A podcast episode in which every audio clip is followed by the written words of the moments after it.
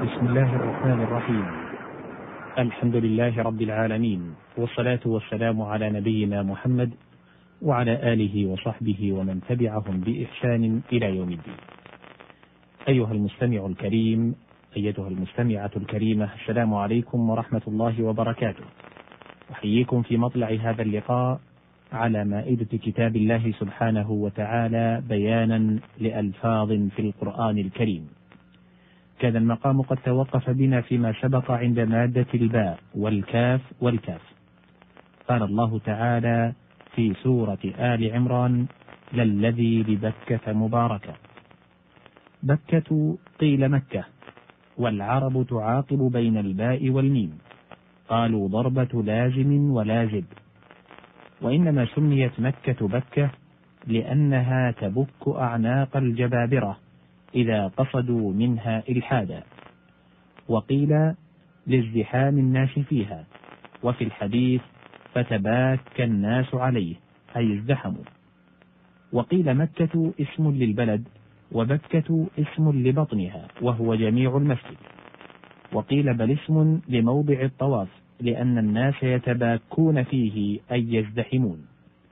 وقيل بل اسم للبيت خاصة لأنه يبك من قصده بسوء، ولأن الناس يتباكون حوله.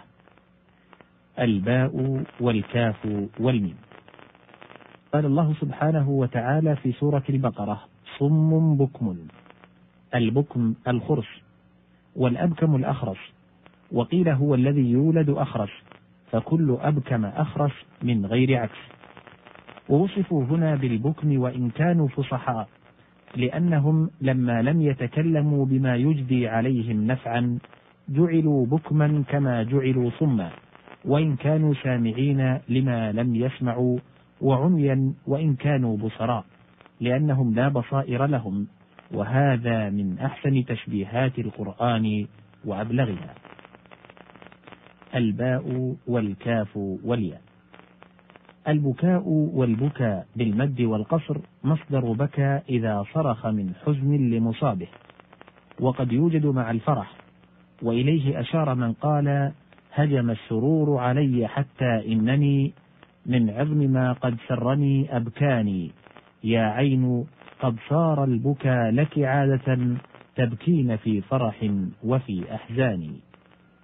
والمعروف أن المصدرين بمعنى، وأن المد والقصر لغتان، وقد جمع بينهما من قال: بكت عيني وحق لها بكاها، وما يغني البكاء ولا العويل.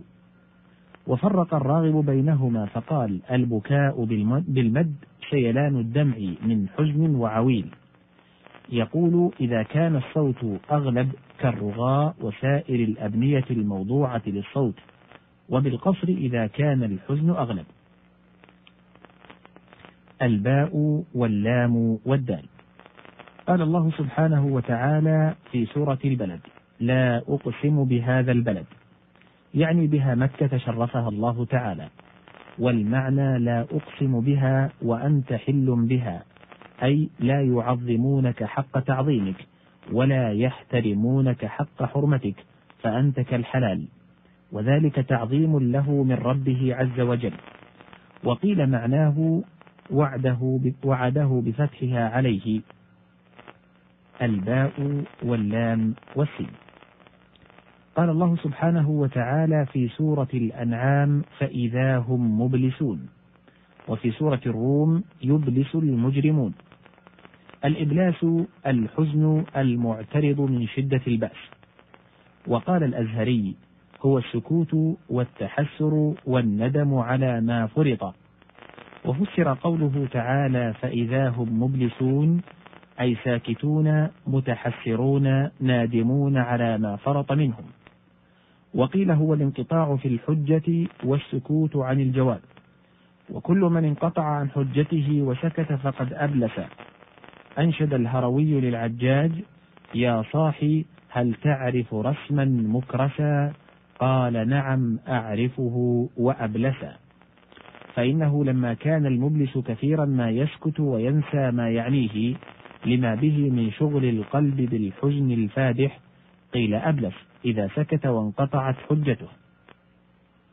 الباء واللام والغين.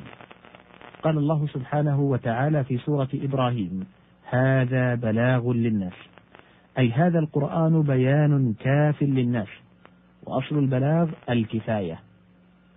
ومنه قوله تعالى: إن في هذا لبلاغا لقوم عابدين. والبلاغة في الكلام من ذلك، لأنها بيان كاف. وقيل البلاغ هو الانتهاء إلى أقصى الأمر، وقد يعبر به عن المشارفة عليه وإن لم ينتهي إليه. فمن الانتهاء قوله تعالى: حتى إذا بلغ أشده وبلغ أربعين سنة. ومن المشارفة قوله: أيمان علينا بالغة، أي منتهية في التوكيد. والبلاغ يكون بمعنى الإبلاغ وبمعنى التبليغ، كقوله تعالى: فإنما عليك البلاغ، وقوله: فهل على الرسل إلا البلاغ، وقوله: وقل لهم في أنفسهم قولا بليغا، أي كافية. يقال بلغ الرجل يبلغ، فهو بليغ إذا بلغ بلسانه كنه ما في ضميره. وقوله: والذين لم يبلغوا الحلم، أي لم ينتهوا ولم يصلوا إلى الحلم وهو الاحتلام. يقال بلغ الصبي يبلغ بلوغا فهو بالغ، وبلغ زيد مراده إذا وصل إلى ما يريد. وقوله تعالى في سورة الطلاق: إن الله بالغ أمره، أي يفعل ما يريد من غير معارض له تعالى. وقوله سبحانه: فإذا بلغن أجلهن فأمسكوهن، للمشارفة، لأنها إذا انتهت إلى أقصى الأجل لا يصح للزوج مراجعتها وإمساكها. وقوله سبحانه في سورة آل عمران: وقد بلغني الكبر وامرأتي عاقر. وفي سورة أخرى: وقد بلغت من الكبر عتيا. وقوله: إما يبلغن عندك الكبر، مثل قولهم: أدركني الجهد. والبلاغة في الكلام التي هي أخت الفصاحة، يوصف بها المتكلم والكلام، ولا توصف بها الكلمة. والفصاحة يوصف بها الثلاثة، وهي في الكلام عبارة عن مطابقة لمقتضى الحال مع كونه فصيحا، وفي المتكلم عن ملكة يقتدر بها على تأليف كلام بليغ. هذا حدها في اصطلاح البيانيين. قال الراغب: والبلاغة تكون على وجهين، أحدهما أن يكون بذاته بليغا، وذلك بأن يجمع ثلاثة أوصاف: أن يكون صوابا مع موضوع لغته، وطبقا للمعنى المقصود به، وصدقا في نفسه.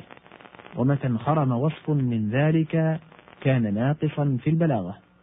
والثاني أن يكون بليغا باعتبار القائل والمقول له، وهو أن يقصد القائل به أمرا ما فيورده على وجه حقيق أن يقبله المقول له. والبلغة ما يتبلغ به من العيش، والمبالغة الاجتهاد في الأمر، يقال بالغ في أمره. هنا تنتهي هذه المادة، وبنهايتها تنتهي هذه الحلقة. إلى لقاء قريب إن أذن الله سبحانه وتعالى، والسلام عليكم ورحمة الله وبركاته.